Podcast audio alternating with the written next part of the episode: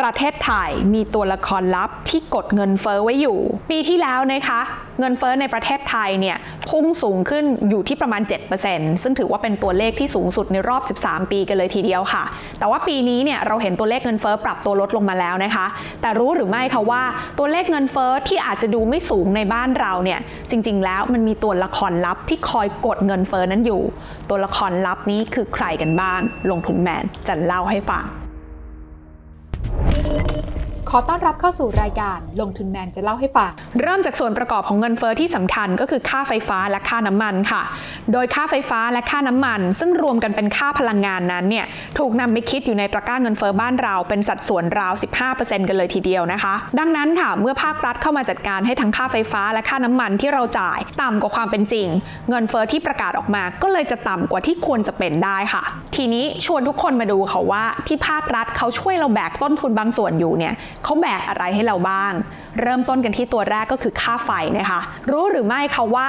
ค่าไฟที่ตอนนี้อยู่ที่ประมาณ 4 บาทกว่าๆต่อหน่วยเนี่ยที่หลายคนคิดว่าแพงแล้ว แต่จริง ๆ แล้วที่ผ่านมานะคะค่าไฟฟ้าในบ้านเรา มีการไฟฟ้าฝ่ายผลิตแห่งประเทศไทย หรือกฟผช่วยอุดหนุนค่า FT มาโดยตลอดค่ะ ซึ่งค่า FT เนี่ยก็คือต้นทุนค่าเชื้อเพลิง ผลิตไฟฟ้า ค่ารับซื้อไฟฟ้าจากเอกชน และต้นทุนนโยบายภาครัฐ เพื่อสนับสนุนโรงไฟฟ้าขนาดเล็ก ที่ใช้เชื้อเพลิงจากพลังงานหมุนเวียน ที่ผ่านมานั้นนะคะ ค่า FT เนี่ยจริง ๆ ก็ปรับเพิ่มขึ้นมาตลอด จากต้นทุนการผลิตที่เปลี่ยนแปลงค่ะทำให้ปัจจุบันกฟผนั้นมีหนี้จากการอุดหนุนในส่วนนี้กว่า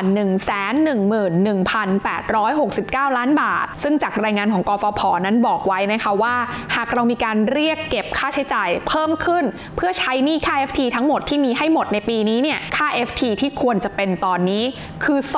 249.81สตางค์ต่อหน่วยค่ะ และค่าไฟฟ้าขายปลีกในวันนี้เนี่ยจะเท่ากับ 6 บาท 72 สตางค์ แต่หากเราต้องการกดค่า FT ไว้ให้ต่ำๆอยู่ ตอนนี้อย่างที่ประมาณ 66 บาท 89 สตางค์ต่อหน่วยเนี่ยนะคะ กว่าฝั่งของกฟผ จะใช้หนี้ก้อนนี้หมด ก็ต้องรอตอนปี 2568 กันเลยทีเดียวค่ะ แต่ในอีกมุมหนึ่งนะคะ ถ้าต้นทุนการผลิตไฟฟ้านั้นปรับตัวเพิ่มขึ้นเรื่อยๆ แต่ในขณะเดียวกันทางการก็ยังอยากจะคงระดับของค่าไฟที่เรียกเก็บจากประชาชนไว้ในระดับเดิมแบบนี้เนี่ย แน่นอนค่ะ สิ่งที่จะเกิดขึ้นก็คือกฟผนั้นก็จะต้องแบกหนี้ก้อนนี้เพิ่มขึ้น แล้วก็ต้องมีเวลาในการใช้หนี้ก้อนนี้อีกนานขึ้นนั่นเอง นั่นคือตัวละครลับตัวแรกค่ะ แต่ยังมีอีกตัวหนึ่งนะคะ นั่นก็คือค่าน้ำมันนั่นเองค่ะ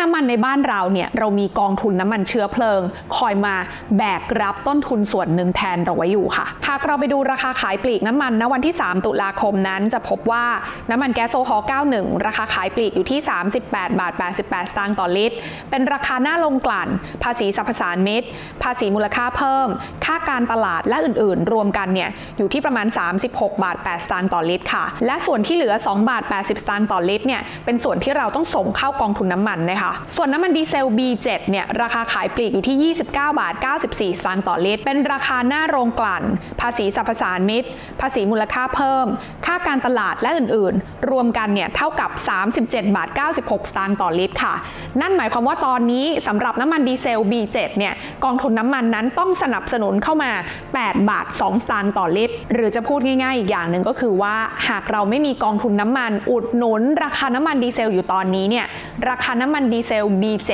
นั้นจะอยู่ที่ประมาณ 38 บาทต่อลิตรกันเลยทีเดียวค่ะ สิ่งที่น่าเป็นห่วงต่อมาก็คือส่วนทุนของกองทุนน้ำมันที่ติดลบอยู่กว่า 65,732 ล้านบาทค่ะ และส่วนนี้ยังติดลบเพิ่มขึ้นถึง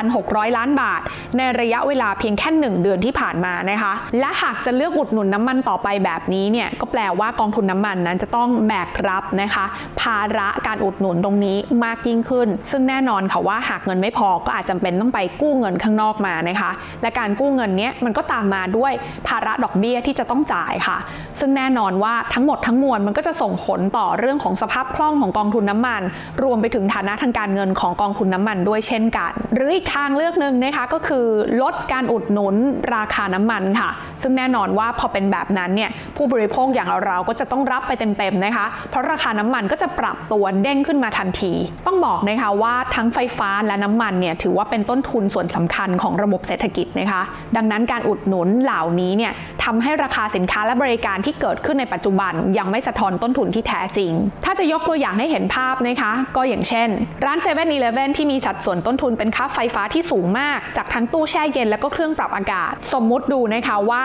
ถ้าสาขาหนึ่งเนี่ยมีรายได้ประมาณ 1 ล้านบาทต่อเดือน มีกำไร 5%หรือเดือนละประมาณ 50,000 บาท และเคยจ่ายค่าไฟฟ้าอยู่ที่ประมาณ 40,000 บาทต่อเดือน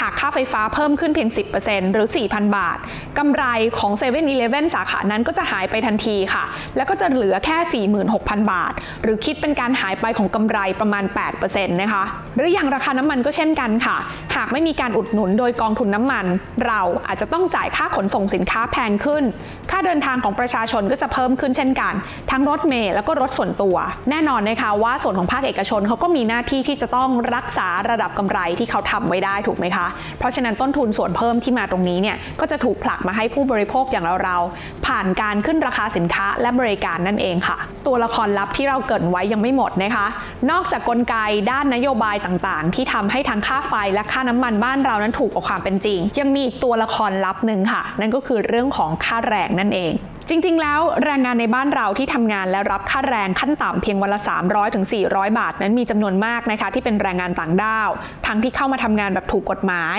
และลักลอบเข้ามาแบบผิดกฎหมาย ทั้งร้านค้า โรงงาน หรือแม้แต่ร้านอาหารในห้างสรรพสินค้าหลายแห่งที่เราเห็นกัน ต่างก็มีแรงงานต่างด้าวที่พร้อมรับค่าจ้างขั้นต่ำเป็นตัวเลือกนะคะ ซึ่งก็ทำให้ต้นทุนการผลิต หรือบริการในบ้านเราเนี่ยยังต่ำอยู่ได้ แต่หากเราต้องกลับมาจ้างคนไทย ซึ่งมีต้นทุนค่าแรงที่สูงกว่า ค่าบริการและราคาสินค้าก็อาจจะปรับเพิ่มสูงขึ้นได้ อย่างไรก็ตามนะคะต้องบอกว่าการที่เราเลือกที่จะแบกเรื่องของต้นทุนพลังงาน ผ่านการอุดหนุนของกองทุนน้ำมันไว้อย่างนี้เนี่ยนะคะ ก็เป็นเพราะเราอยากจะรักษาเสถียรภาพทางเศรษฐกิจไว้ค่ะ แต่ก็ต้องอย่าลืมเช่นกันนะคะว่าทุกๆ การอุดหนุนนั้น มันจำเป็นที่จะต้องมีการชดใช้คืนไม่ทางใดก็ทางหนึ่งค่ะ และเช่นกันกับเรื่องของต้นทุน เมื่อมันเพิ่มขึ้นแล้วเนี่ยก็ยากที่จะปรับตัวลดลงเช่นกัน ทั้งหมดนี้ก็น่าจะพออธิบายให้เห็นภาพได้นะคะว่าจริง ๆ แล้ว ถ้าไม่มี 3 ตัวละครลับนี้ เงินเฟ้อในบ้านเราอาจจะไม่ได้ต่ำแบบนี้ก็ได้เช่นกันค่ะ